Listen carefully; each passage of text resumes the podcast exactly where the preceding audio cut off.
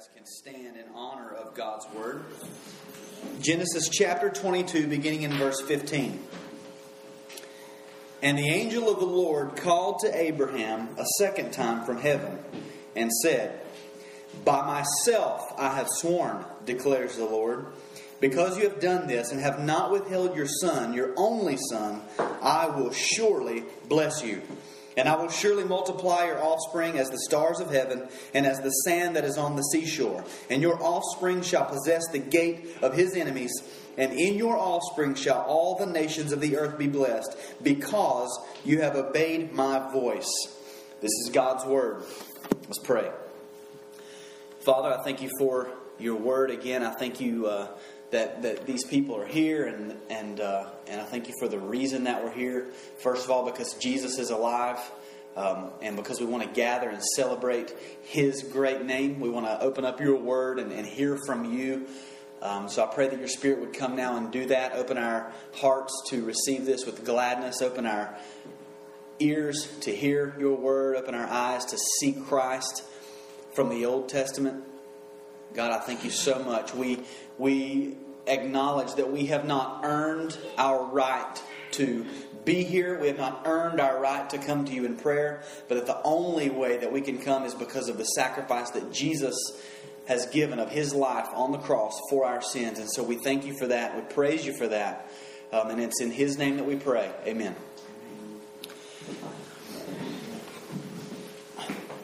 So we, we, we began last week, and I started off by reading to you two different statements from the Gospel of Luke made by Jesus to give us the encouragement to open up the Old Testament and, and discover its fullest meaning about Him.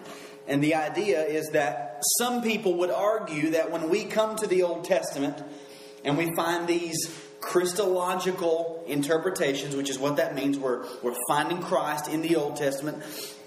That when we do that, it's kind of a stretch from what's actually there.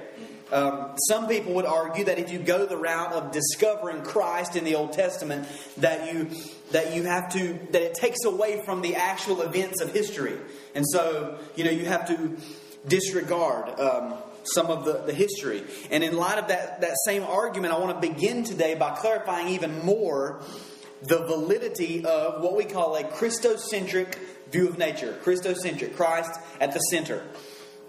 Um, the point last week was that Jesus told us this is what we're supposed to do. And he opened the eyes of his disciples to see this view of Scripture, to see the grand narrative. They didn't understand how the resurrection of the Messiah fit into the Old Testament writings. And so he opened their eyes and they could see it. And so that to me is enough. Jesus said, Here's what you do. And he helped them do it. But that's what we're going to do. But, but like I said, some people don't think that that's, that's pr- a proper handling of Scripture.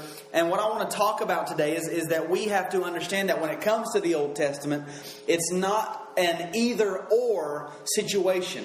Um, we don't have to decide whether we fall on Christocentricity and we believe Christ is at the center of all Scripture, or we believe in the literal history of the Bible. We don't have to pick. They, they don't come against one another, they actually prove one another. So we don't have to decide. Um, and some people would argue that we have to disregard history if we want to say it's about Jesus, and, and we don't believe that. Um, Others would argue that if you believe in the history of the Old Testament and believe that the stories are true, that if you want to find Jesus, you have to kind of add to it or make something up or just kind of really stretch your mind to see how this might include Jesus. Um, but this is not true. We don't believe in an either or reading of, of Scripture. We believe and we read the Old Testament with a both and mentality. It's both. So, yes, the Old Testament narratives, the stories, are to be read in a literal sense. Now, if you, you, you don't do that with genres like poetry and prophecy, those are different, but I'm talking about the literal stories, the narratives of the Old Testament. When we read those, those are real stories. They're, they're meant to be read as such. They're the true stories of the Hebrew people. The events actually happened as we read them, they are history. They're true. As a matter of fact, there are over 23,000 archaeological digs that have taken place to prove everything that the Bible claims was going on in, in that time period. The book, this book, is a historical book. There have been no discoveries that disprove anything the Bible ever says. None. If somebody says, well, what about, you know, this, what they found? They're wrong because there, there's, there have been none. So, this is a historical book written by over 40 different authors over a period of 1,500 years on three different continents, and it all comes together as a historical book. It is history. And we can read it as such, and we can use the way we determine any history. Was George Washington the president? Well, let's just read history. We can do that the same way with Scripture, and we discover that it is true. But it is also a holy book, authored by God Himself carrying along human authors. Most of the authors, I said it was written by over 40 different human authors, most of them didn't know that anybody else was writing or would ever write. They were just, they, they didn't know that their writings would be grouped together in what we call the Bible. They didn't know. They were just, they were simply writing as the Holy Spirit inspired them and carried them along to write. And then we come along and we put it all together and it's our scriptures. There are several different genres of writing, like I've already said poetry, there's narrative, there's uh, gospel, there's prophecy, there's all these different things. And, and this book comes together so uniquely and so uniform around the person of Jesus that it's, it's simply incredible. When you, you, if you study this stuff, it's literally mind boggling how it all just it gets to Jesus and it's all about Jesus. And so it is a historical book and it is a holy book. So we don't have to choose a side. We don't have to decide whether we're going to be on the, the, the team of the, the, the, the uh, the history majors and, and, the, and the scientists, or we're going to be the ignorant Christians who believe it's actually true. We don't have to pick. I can say, yes, science, go, go, find out everything you can. God invented science. I'm not afraid of that. As far as history, dig, dig, uncover everything because it all will be proved to be true if we really search. And so we don't have to pick a side. We can believe in both, and we can believe in the history, and we can believe in the, the spiritual nature of Scripture. But when we put these two together, which is how we read Scripture, this is called redemptive history. And we, we are supposed to read the Bible and we, we need to learn how to read Scripture in its redemptive historical context, which means we put both of those together the actual history and then also the spiritual narrative of God redeeming His people. We put them together, and that's what we're doing as we walk through the Old Testament with this flyover of the Old Testament. And I, and I want to help you guys in, in learning to read the scripture that way because sometimes we, we if we don't see the disconnect or we don't see the connect we, we misunderstand what it was all about and we, we try to conjure up ways to understand what was going on, and it's not supposed to be like that. So that's what we're doing in this series. So today we're looking at another one of those historic narratives, a true story in Scripture. We'll look at its literal meaning and the history behind it, what actually happened in time, but we'll also, we're also going to see the redemptive nature and how it fits into God's purposes in salvation. So, this is a true story with true characters, actual events, actual places. We don't have to take anything away from it. We can just read it, and then we can also see these spiritual aspects. So, I read from Genesis 22, and if you remember from last week, we've kind of skipped over some very popular stories in the Old Testament to get here. Um, this doesn't mean that those stories aren't important or that they don't point to Christ, but for our purposes, um, we're not focusing in all, all those stories. Now, I'll kind of hit on them briefly as we get ourselves to where we are. Between Genesis 1 and where we are today, we've skipped about 2,000 years. So you see some stuff that's taken place to get us where we are. Um, so after Adam and Eve were banished from the Garden of Eden, which is what we learned about last week, the sin and the fall, we find them with their first two children, Cain and Abel, in Genesis chapter 4. Um, this story, once again, most people know this story. It's very well known. Um, Abel was a uh, sheep farmer, a shepherd. Cain was a gardener. And when it came time to give their sacrifices to the Lord, Cain gave of his fruit, Abel gave of his animals, his livestock, the first fruits of his flock. God was pleased with Abel's offering. He, it says he regarded Abel's offering, but he did not regard Cain's offering. Cain gets angry, kills his brother. God curses him, banishes him from the garden. We, with a fairly popular story. So that happens in chapter 4. Chapter 5 is kind of like a genealogy unpacking the, the lineage of coming from Adam in chapters 6 through 10, we read the story of the flood of Noah, and, and it ends with another genealogy. And we, we know the story. God looks down on mankind. He sees that they are wicked. Their hearts, it says the, the hearts of man are evil from birth. They're getting increasingly more evil and wicked. And so he sends a flood and wipes out the earth, except for Noah and his family, because it says Noah found grace in the eyes of the Lord. And so we see once again another act of free grace. God didn't have to save anybody, but He did through the, the ark. So that's chapter 6 through 10. In chapter 11 of Genesis, we read about the Tower of Babel and, and the confusing of the languages. This, once again, very popular story. The people were just like we are, once again wicked. God looked down and saw that they were wicked. And their wickedness was they wanted to build a tower to the heavens to make a name for themselves.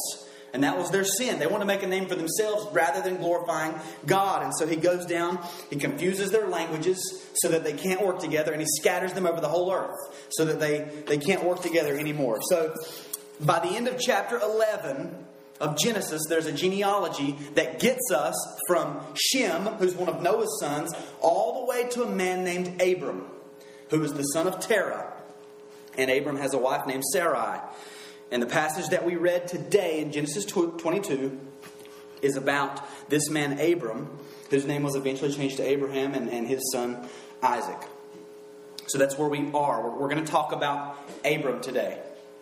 Now, if you if you want to and kind of follow along, you can flip back to Genesis 12, and we're going to follow Abram along this this relationship that he has with the Lord. So, in Genesis 12, the first time we see Abram and God. This is God calling Abraham. This is the call.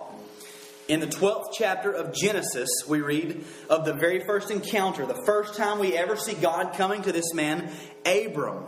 And just like I said, in chapter 11, we hear of the Tower of Babel, we see a genealogy, and then there's, uh, there's just this guy, Abram, Terah and Abram. That's, that's, uh, that's all we know. Terah had decided to take his family from a place called Ur of the Chaldeans. They're going to travel to Canaan, but they stop in a place called Haran. That's all we know. They're just traveling, they stop. We don't know much about him. There's nothing special about Abram. He's just another guy.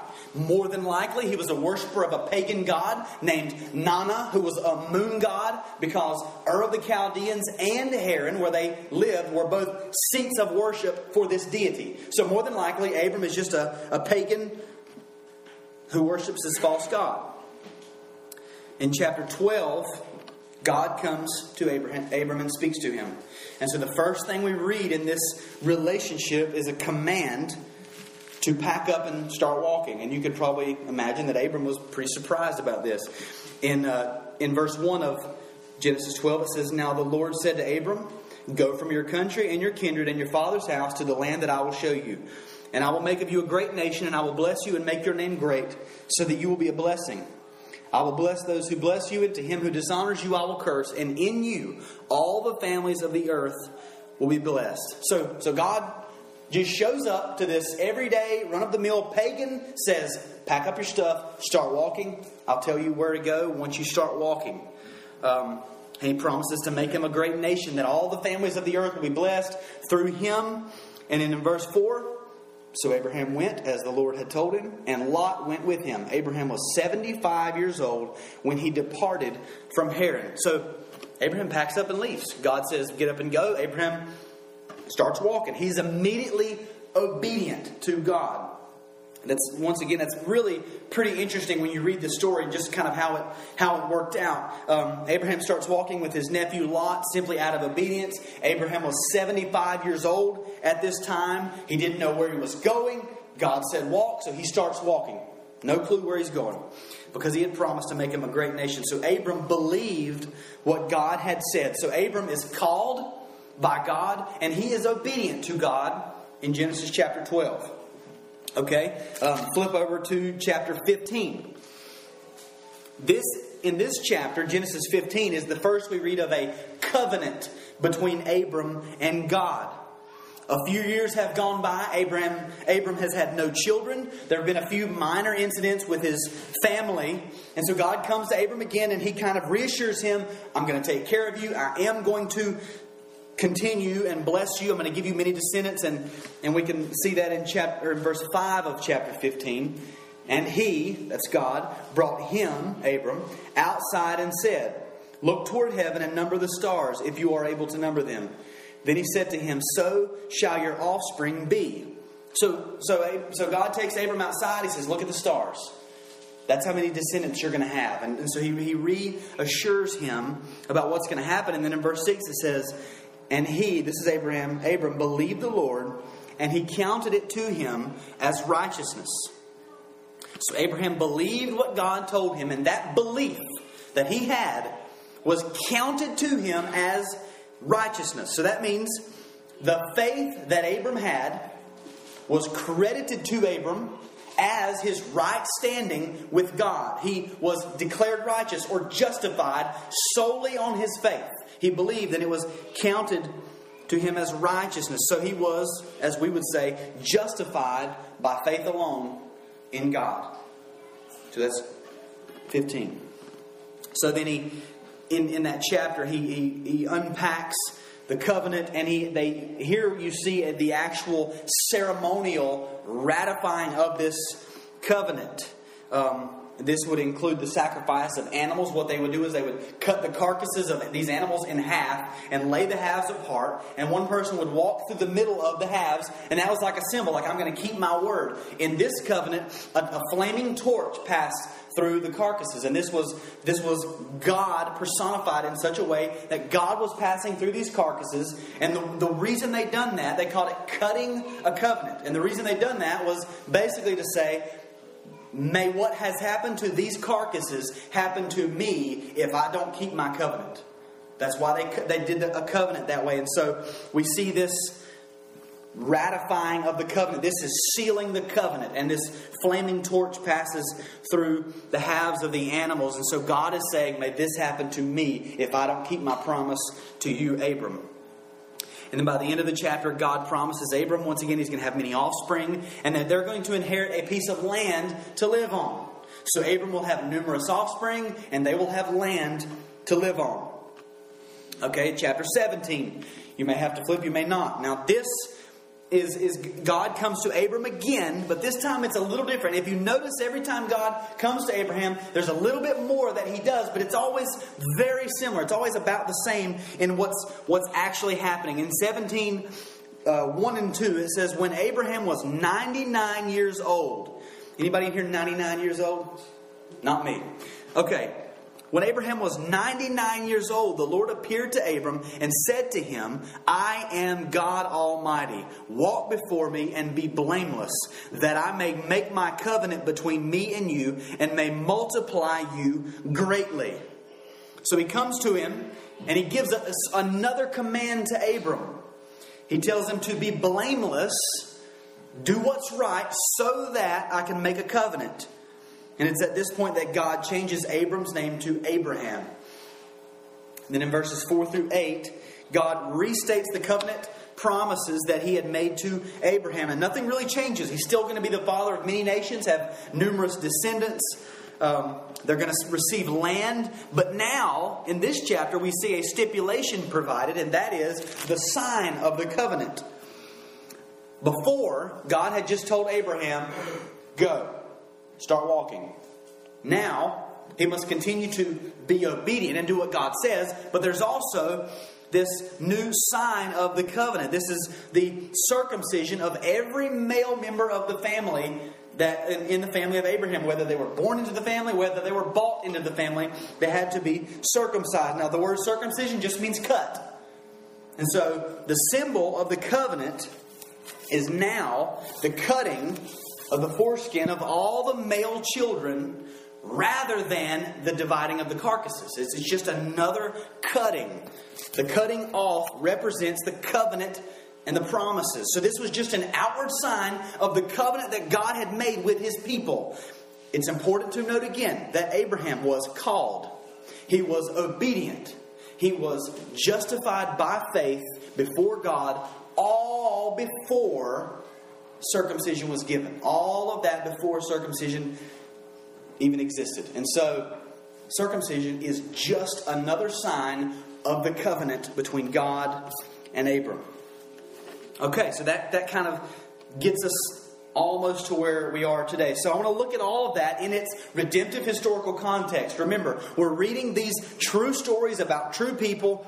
These things actually happened. We don't have to add to their stories or take away from their stories to learn about who God is. Because that's what, what Scripture is. Is Scriptures is, is God's revelation of Himself to us. So we can read these stories as plain as they are, and we begin to learn about the nature and the character of God. We don't have to add to it. I'll show you. Um, the first thing we saw was a man unconditionally chosen by God and called out. God comes to this man, Abram, who, as far as we can tell, nothing about him is desirable at all. As a matter of fact, what we've learned about Abram so far is that he's a godless pagan, that he carries with him quite a bit of family drama. He's 75 years old when he starts this journey, and his wife is barren. So, so much for beginning this great nation of the people of God. All we can infer from reading this story is that God has chosen Abraham based solely upon no merit of his own. Abraham didn't do anything to get chosen or called by God. He wasn't a young, strong man. His, his wife wasn't fruitful. His family life kind of stinks. If you follow him and Lot, I mean, there's always this, this trouble because Lot's just a, a, a loser and makes bad decisions. And so it's as though God just chose Abraham out of all the people on the earth for no other reason other than that's who he chose. That's all we know. He just he chose who he chose, and we get to watch this story unfold as God uses a very unlikely man to fulfill a promise and to fulfill his purposes on the earth. So that's what we see. The first thing is, is just a man who's unconditionally chosen based on no merit of his own. And that idea that God chose who he chose can be very closely tied into how God said, My name is I am, or I am that I am, Yahweh. I will have mercy on whom I have mercy. I will have compassion on whom I have compassion. I will do what I will do. I am who I am. I will choose who I will choose. This is all wrapped up in the very nature of who God is, is that He just does what He does. And we, we worship Him for it, and we, we adore Him for that.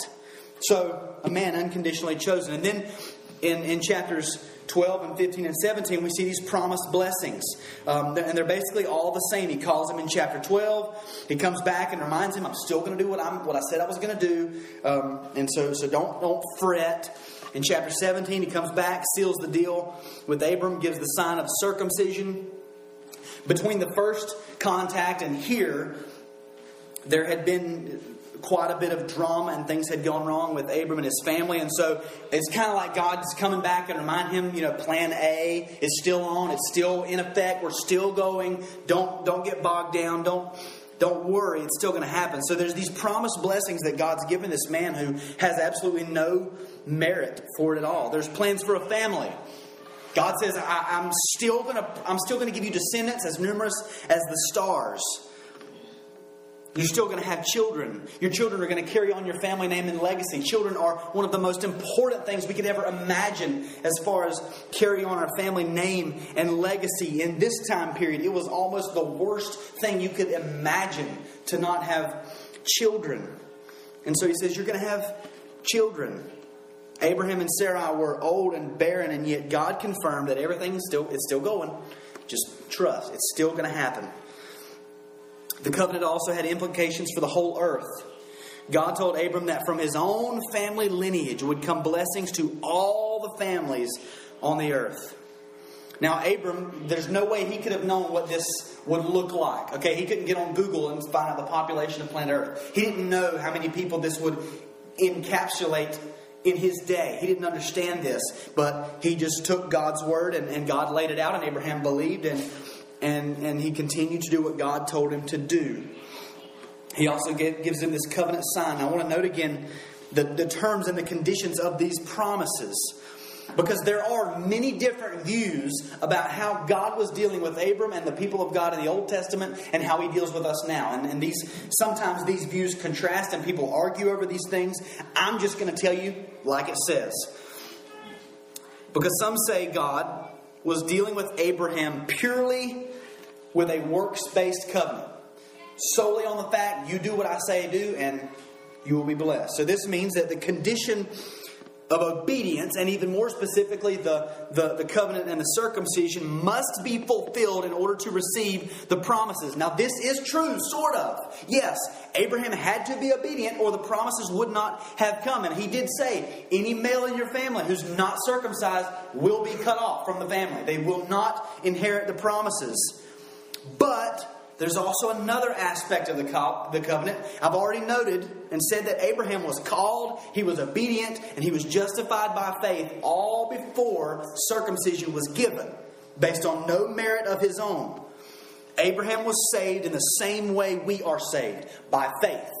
He believed the Lord, and it was credited to him as righteousness. So, in this covenant, and in its terms, we see there are works. There is a works requirement. You have to be obedient and do what I say and, and continue the circumcision. But there's also grace. And you are justified by faith alone in God. And being obedient is, a, is an outward sign of that faith.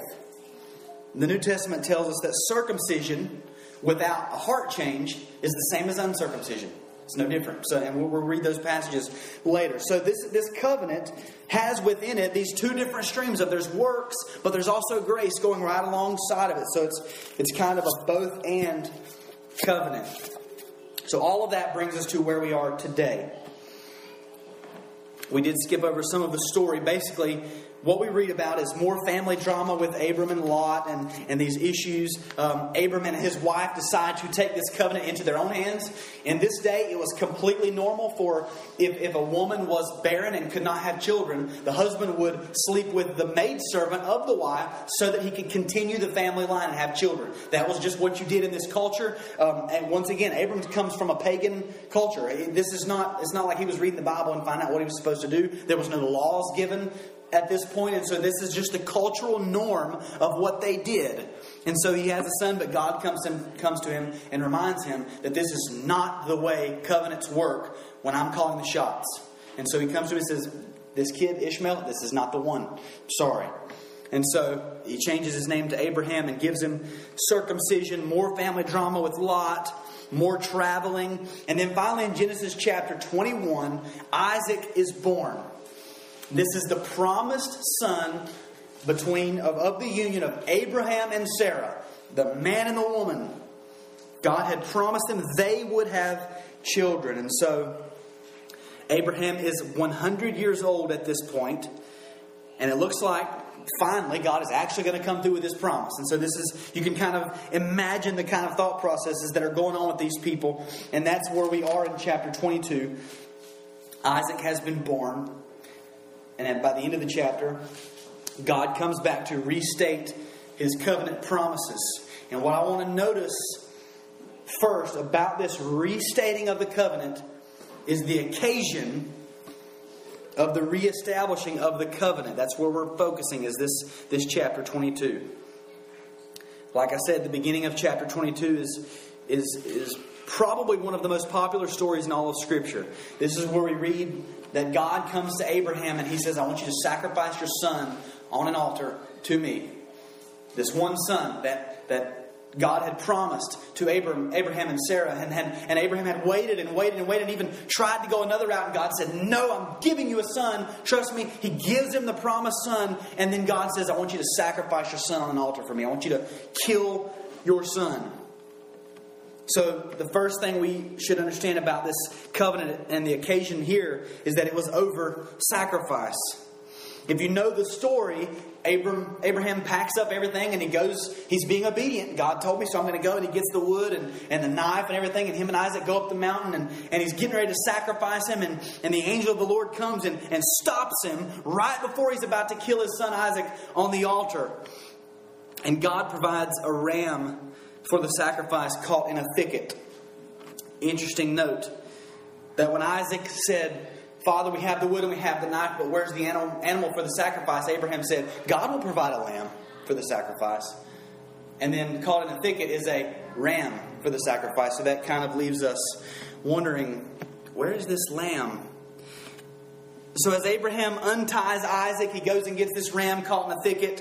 He sacrifices the ram that God had provided. We hear the angel of the Lord come again to Abraham, and this is our passage that we're, that we're reading, and he's restating the covenant. We can imagine that this ram is still smoldering on the altar as God comes and he says, and he, he, he restates his covenant and, and, and seals it once again. So over this sacrifice of this provided ram, God restates and solidifies his covenant once again. But notice there are a few differences. Like every time that God comes, there are a few differences. The first thing is the pawn, right? What I'm going to call the pawn of this deal. That is, look what is laid on the line as collateral to ensure that this covenant will be saw through to completion. In verse 16, and the, and, and the angel said, By myself I have sworn, declares the Lord.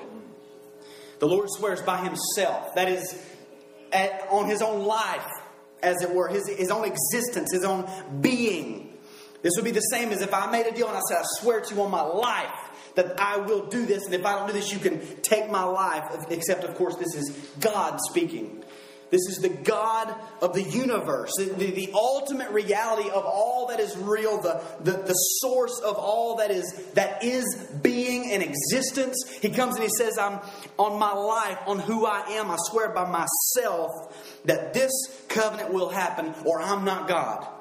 I'm willing to put my own existence on the line to back that up. Now, this is very serious word. This is a very serious covenant. If Abram or Abraham and Sarah had ever doubted before, surely this is cleared up now. They, the, this man and this woman would never again giggle when they hear God's promise because he says, On my life, I'm making this covenant with you. By myself, I am promising. So that's kind of the pawn. God's own self is on the line here. Notice also the reason for restating this covenant. He says, Because you have done this and have not withheld your son, your only son, I will surely bless you. God says, Because you have been obedient, because you have ex- ex- exercised your faith, I will surely bless you. Nothing's changed. He's still going to bless him. It's always been the plan to bless him. But because you have once again shown you are in this with everything that you are, I will surely bless you. So that's the reason he had trusted God. He, he probably thought that, well, I'll just kill Isaac and God will raise him back from the dead. God can do this. He'll raise him back from the dead and we'll come back down from the mountain. He told his servants that we'll be back. You stay here, we'll be back. He, he believed that him and that Isaac and him would, would walk back down the mountain. So he thought either something's going to happen, I'm going to kill him, he's going to be raised back to life, something. But he believed, he trusted God, and God, because of his faith, reaffirms the same covenant promises. He promises him that, that he would have innumerable offspring. Which is no different than what has always been the promise. But then he adds this line in verse 17 I will surely bless you, and I will surely multiply your offspring as the stars of the heavens and as the sand that is on the seashore. So that's kind of what's been the case so far. But listen to this and your offspring shall possess the gate of his enemies. And in your offspring shall all the nations of the earth be blessed, because you have obeyed my voice. Now, if you're using another translation, it might use the word there instead of his in verse 17, and it might even has a footnote that says or there. So we can we don't have to do a whole lot with that right now. Um, in Hebrew, there is an implied third person singular masculine pronoun. That's the word his, where I come from.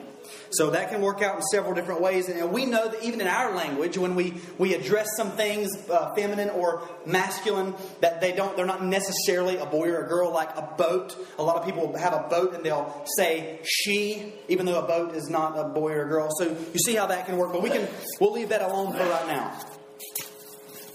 So that's kind of another difference in this part of the covenant. So there's the reason. Because Abraham was obedient, he comes and ratifies the covenant and seals the covenant again and adds those lines. Now, we're talking about literal and figurative interpretation. So we're learning about redemptive history. We don't have to take anything away from this story to see the nature of God. So let's look at that first. Just the literal, just plain as day, what it says and what happened. Um, God promised that he would that Abraham would be the father of many nations. He told them that he would have descendants as numerous as the stars. In this reference, as, as numerous as the sand on the seashore. Now, this both of these ways of saying are just metaphoric ways of saying you're not going to even be able to count how many kids you have and how many offspring you have. They're going to be so numerous you can't even count how many they are. You will be the patriarch of a people that is unable to be numbered. These are known as the Jewish people. There are still Jewish people being born to this day from the line of Abraham. They are still being born. It is it would be virtually impossible to number how many people have come from this one man. Abraham wasn't a Jew. He was a pagan. That's just a side note to keep in your mind. But the Jewish people come from him and there's no way we could know how many he's had. So that's it's come true. It's, it's promised.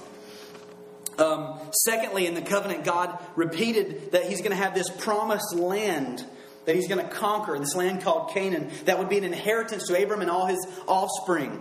And in this last reiteration of the covenant, he says that his offspring will possess the gate of his enemies. This is another way of saying your descendants will conquer your enemies as you go in to take over this land that God has given you. And if you keep on reading in the Old Testament, we'll get there. In the book of Joshua, they go into the land of Canaan and they begin to conquer the people that are there, these people who are rebellious and and and and and, and not God's people and they come in and they take over these people, they conquer. It literally happened in history as it is recorded. We can read it and we can know they did this. This actually happened. Now it's important to note that they didn't conquer all of the people, not because they couldn't, but because they chose not to. They left some of the people and made them slaves, and that ended up ultimately being to their demise.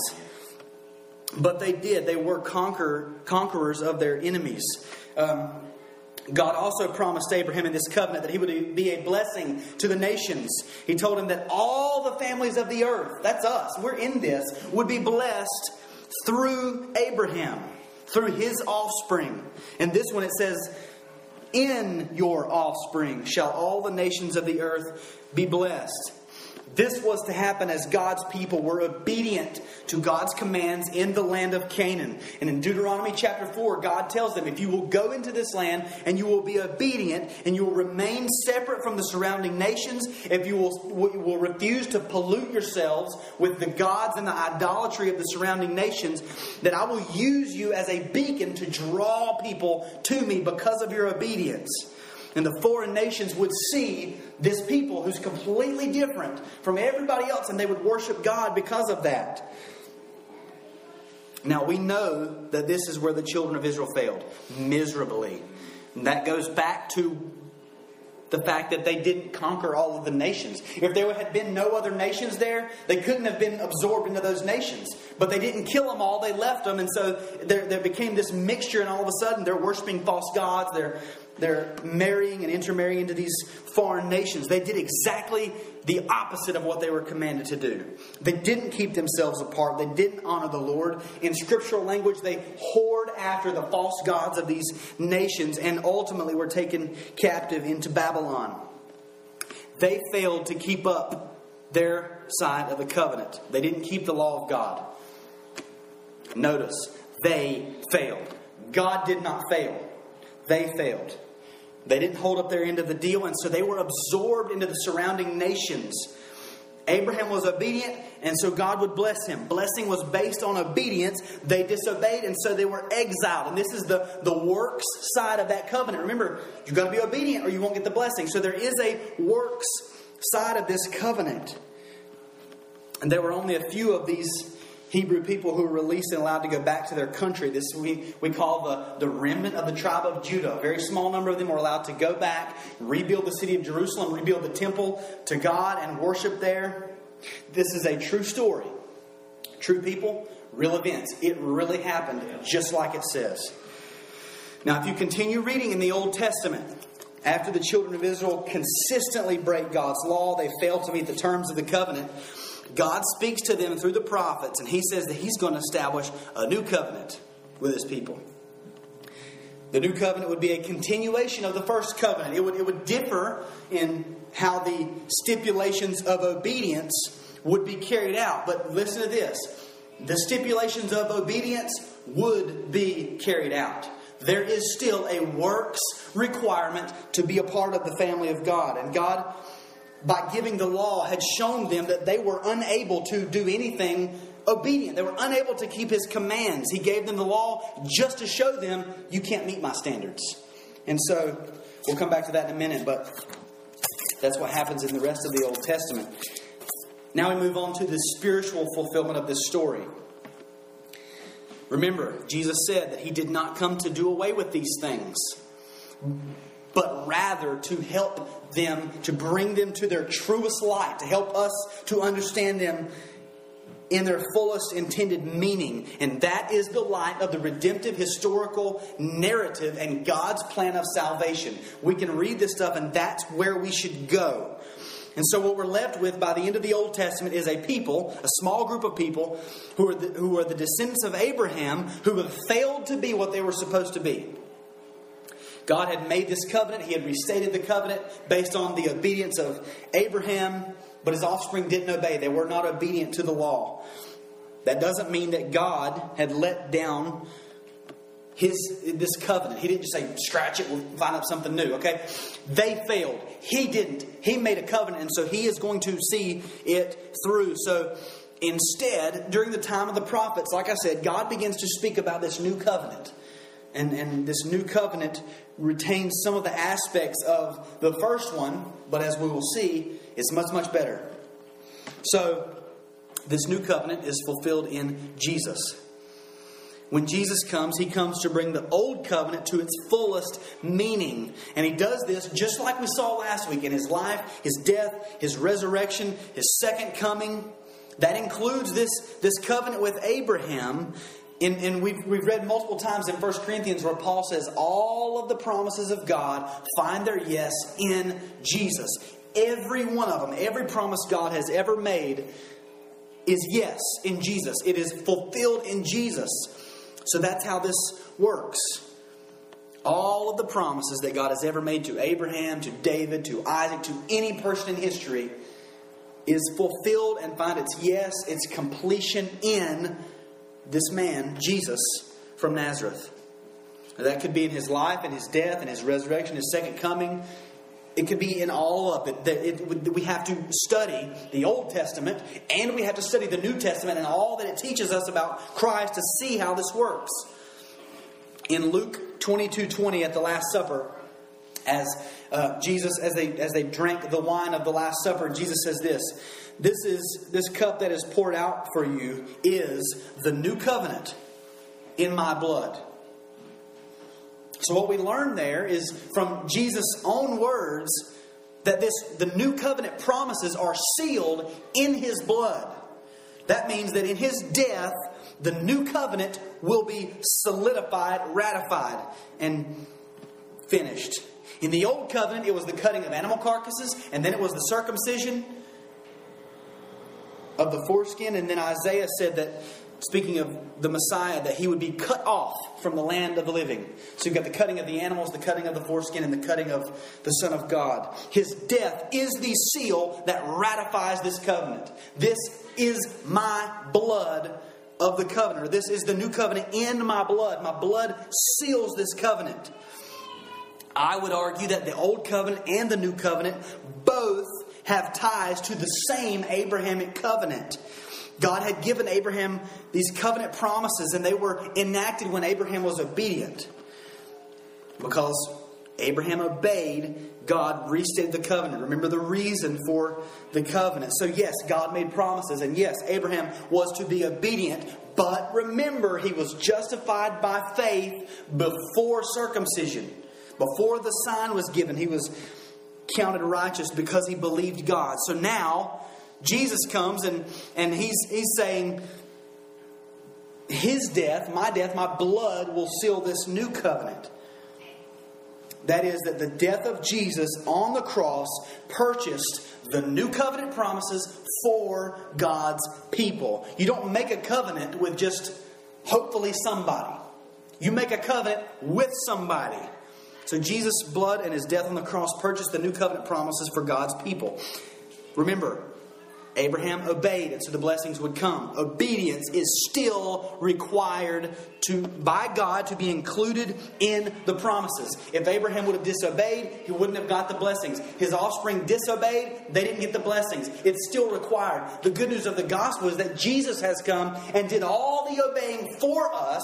If we simply believe, it's yours. Your, my obedience becomes yours. So there is a works requirement for the law and for the covenants, but, but Jesus has done it. Jesus' obedience becomes our obedience by faith. So if someone says, Are you saved by faith or by works? You can say, Well, sort of, kind of both, because it was Jesus' works that I put my faith in that saves me. So you see how those covenants kind of run together. So we are saved in the same way Abraham was by believing in God, by believing on the name of Jesus. So God, Jesus' death, Jesus' sacrifice on the cross is the, the sealing of this new covenant. So I want to unpack that just like I did the old one. Let's look at the occasion of this new covenant. A death has taken place. Christ has gone to the cross out of obedience to the Father. Because Jesus was obedient even to death, the covenant promises are applied. Where God had expected, or Abraham had expected God to provide a lamb, but found a ram instead, Jesus comes as the Lamb of God that we had been hoping for, as the promised sacrifice. The occasion of this new ratification of the new covenant is the death of the Lamb of God. Abraham said, God will provide a lamb and instead he found a ram. This is the lamb. Jesus is the lamb that God provided. So that's the occasion. A death has taken place. Notice again the pawn of the new covenant. In Genesis 22, God promised on his life, by myself, he said that this covenant would be saw through to completion. At Calvary, the Son of God lays down his own life to seal the deal on this new covenant so that the covenant promises would be fulfilled. He swore by himself, and it was by himself that the covenant was sealed and applied to God's people. Thirdly, notice the reason that the covenant was ratified and fulfilled. See, for Abraham, it was according to his obedience. Because he was obedient, and trusted the Lord, God would carry out the covenant. At Calvary, Jesus is obedient to death, even death on a cross. Because of the obedient representative head of mankind, God's covenant is sealed. The new covenant is sealed in the blood of Jesus. Are we saved by, by, by grace or by works? Well, it's kind of both because Jesus did the works and we put our faith in his works, and that's God's grace that saves us through our faith. So it's kind of a both and, just like the old covenant. If Jesus had not died for our sins, we would not have salvation. But because he was obedient and was obedient even to death on a cross, we can be saved if we will believe on his name. So it's, it's still a both and. Now, there are a few implications of the spiritual, spiritual fulfillment of this covenant that are important for us. The historical context is important because that's where we learn about the nature of God, the character of God, the nature of Christ's work for us. That's where we learn why he had to do what he did. We learn why Jesus had to die. We learn why Jesus was obedient. We learn why Jesus had to be cut off from the land of the living. Without knowing these Old Testament stories and the Old Covenant foundations, we might be tempted to make assumptions about the saving work of Christ that discredit the work that he's done for us. And so we, we have to know those stories, but the spiritual impl- implications are equally as important. And I would hope that we're all sitting here and we're, we're thinking, hey, I want to be a part of that new covenant, people. I want, to, I want those promises. I want that applied to me. I would hope that would be everyone's prayer here. But we got to know what this means for us as 21st century American Christians. Like I've already said, this new covenant and the promises were sealed in the blood of Jesus. That means that when Jesus died on the cross, he was paying for the covenant promises to be applied to God's people. So the question is, what are some of those new covenant promises? I'm just going to read two little passages from the Old Testament up here. Um, Jeremiah 31 33 says, For this is the covenant that I will make with the house of Israel after those days, declares the Lord. I will put my law within them, and I will write it on their hearts, and I will be their God, and they shall be my people. Again in Ezekiel 36 26 says, I will give you a new heart, and a new spirit I will put within you. And I will remove the heart of stone from your flesh and give you a heart of flesh. And I will put my spirit within you and cause you to walk in my statutes and be careful to obey my rules. You shall dwell in the land that I gave to your fathers, and you shall be my people, and I will be your God. So, in those Old Testament prophecies, we read about the benefits of this new covenant. As you can see, there are specific promises made to specific people called Israel. So it isn't like Jesus just died on the cross hoping somebody might get saved someday. You know, well, I'll go, you know, maybe, maybe somebody will believe. I just hope that somebody gets saved after all this work. That's not what happened. God had a specific people in mind when Jesus died on the cross. His blood purchased specific benefits for specific people. And it's here that we learn of the special, special covenant love that God has for His people. I've said it before. All the ladies in here, I love you all to death, but I love my wife even more. I have a covenant love with her. This is how God's love works. There's, there's something special about a covenant. Just like God chose Abraham out of all the people of the earth, He has chosen out all of His people. Don't ever let anybody tell you that Jesus died on the cross just so somebody might get saved.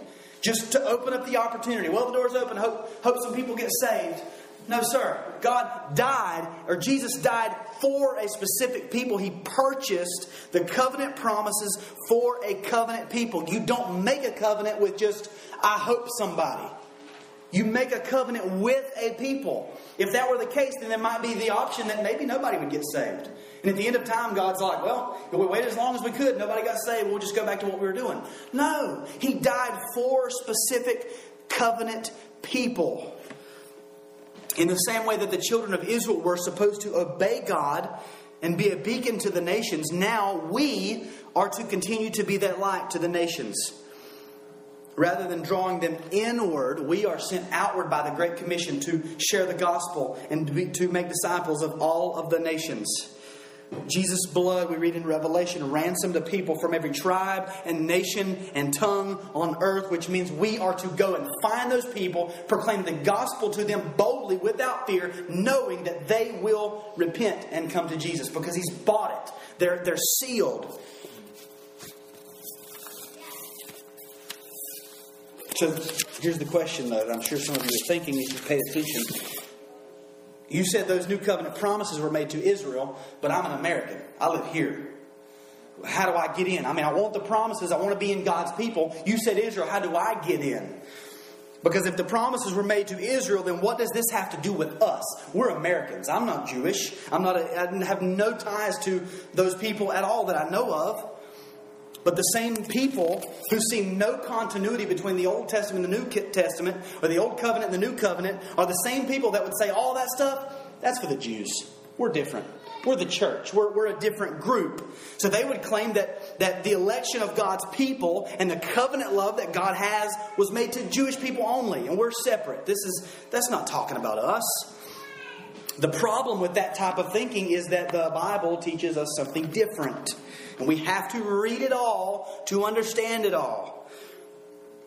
If that were true, then only those who are the offspring of Abraham directly and who are circumcised and who are completely and 100% obedient to the law that God gave Moses would be the only people that went to heaven. They would, they would be the only ones who were considered God's people. But we know that Abraham was called and he was justified long before circumcision, long before the law was ever given. We've said that multiple times. And so, even those from Abraham's lineage who maybe they were circumcised, if they didn't obey the law, they're, they're not God's people. You are, you're not God's people. They were not saved if they didn't believe. So the question is, how is a person saved? Is it by being circumcised or is it by having faith? How do I get into God's people? Do I need to be circumcised or do I need to have faith? Or do I need to obey the law or do I need to trust Jesus? I'm glad you asked. In the book of Galatians, I'm going to read a, a bunch from Galatians in, in little sections. Uh, chapter 5, verses 3 and 4 says, I testify again to every man who accepts circumcision that he is obligated to keep the whole law. You are severed from Christ, you who would be justified by the law. You have fallen away from grace. And then in verse 6 of the same chapter, for in Christ neither circumcision nor uncircumcision counts for anything, but only faith working through love. In Romans chapter 2, verses 25 through 29, Paul says, For circumcision is indeed of value if you obey the law. So if you're going to go that route, the obedience route, hey, you got that option. Just be completely, perfectly obedient to the law of God from the day you're born to the day you die. You'll go to heaven. I can't do that. I, have already failed that. So obey the law. But if you break the law, your circumcision becomes uncircumcision. So if a man who is uncircumcised keeps the precepts of the law, will not his uncircumcision be regarded as circumcision? Then he who is physically uncircumcised but keeps the law will condemn you who have the written code, that's the law, and, and circumcision, but break the law. Listen to this For no one is a Jew who is merely one outwardly, nor is circumcision outward, but physical.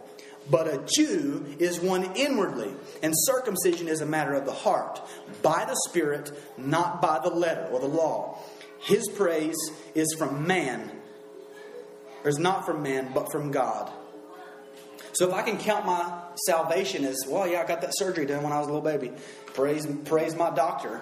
No, this says it's got to come from God. It's got to be by the Spirit, which we can't control. It's got to be something happening in here. So what we see is, is that circumcision was never the point. Ever. It's never been the point. It was just an outward sign. The true test was the inward change. Paul goes on in Romans 4. Is this blessing then only for the circumcised or also for the uncircumcised? For we say that faith was counted to Abraham as righteousness. I want to stop there because some people will say it was circumcision in the Old Testament, now we're the New Testament. But every situation where you read about this in the New Testament, they don't go back to Matthew chapter 1, they go back to the Old Testament and tie it together. So don't think that. I just now thought that would be smart to say. How then was it counted to him? Was it before or after he had been circumcised? Before. It was not after, but before he was circumcised. He received the sign of circumcision as a seal to the righteousness that he had by faith while he was still uncircumcised.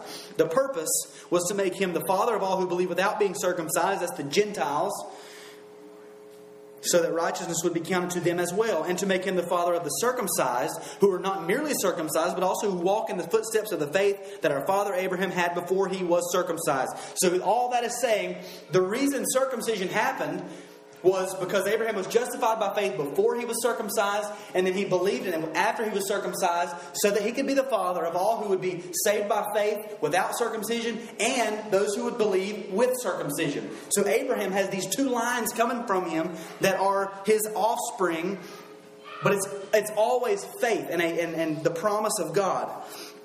So to answer the question, who are God's people? We say those who trust in God those who believe, those who have faith in Jesus, we get in the same way Abraham did unconditional free election. God chooses, Jesus pays for our sin and secures the new covenant with us or for us in his blood, and the Holy Spirit applies the work of salvation to our hearts so that we can believe. And our praise is not to man, but to God. In Galatians chapter 3 again, verse 7, Paul says, Know then that it is those of faith who are the sons of Abraham. And the scripture, foreseeing that God would justify the Gentiles by faith, that's us, preached the gospel beforehand to Abraham, saying, In you all the nations, sh- all the nations, or in you shall all the nations be blessed. So then, those who are of faith are blessed along with Abraham, the man of faith. And then uh, verse 16 of the same chapter. Now the promises were made to Abraham and to his offspring. It does not say, and to offsprings, referring to many, but referring to one, and to your offspring, who is Christ. Skip down a little more to verse 28. There is neither Jew nor Greek, there is neither slave nor free, there is neither male there's no male and female, for you are all one in Christ. If you are Christ's, then you are Abraham's offspring, heirs according to the promise. And Paul in Romans 9, one of the, the biggest and most clear chapters about this unconditional election of God, says this But it is not as though the word of God has failed. Because people will say, well, God made a covenant, and the Jews, they don't believe. Does God let his covenant go? And Paul says it's not as though the word of God has failed.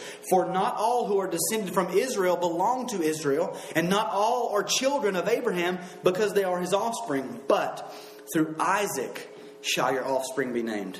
This means it is not the children of the flesh, because that would have included Ishmael, who are the children of God, but the children of the promise are counted as offspring. So who's a real Jew? I am. I believe in God. I, my faith is in Jesus. We are, if you are a believer, you are a true Israelite. See, this is a, a, a massive truth that so many people have twisted and mangled to their own misunderstanding and their own demise. To misunderstand this truth, you misunderstand the promises of God, the faithfulness of God, the unswerving allegiance of God to His own promises, to His own name, the beauty of God and the salvation of His people if you if you miss this, it's like, yeah, Jesus died so that you know I can I can get pull myself up by my bootstraps and get saved someday. That's not what happened. If you are in Christ today, if you have repented of your sin and trusted Jesus as your Savior, then you are a true Israelite. You are a true child of the promise. You are the spiritual offspring of Abraham and all of the covenant promises belong to you. God is your God, and we are his people. Jesus died for you. He paid for the benefits of the covenant with his blood, and nothing can ever change that because it's a covenant sealed in his blood. If you're not a believer and you're thinking, well, are these benefits mine? I mean, how do I know if, if, if God has chosen? I mean, how do I know? What, what I'm, I'm kind of worried about what I should be doing. Is there something I should be looking for? The answer is believe. It's as simple as that. Trust in Jesus. If you will believe, you will be saved. Call upon the name of the Lord and you will be saved. Repent of your sin and turn to Jesus. If you won't, you will not be saved. It's that easy. You believe in Jesus or you don't. Believe in the name of Jesus and you will be saved. Let's pray.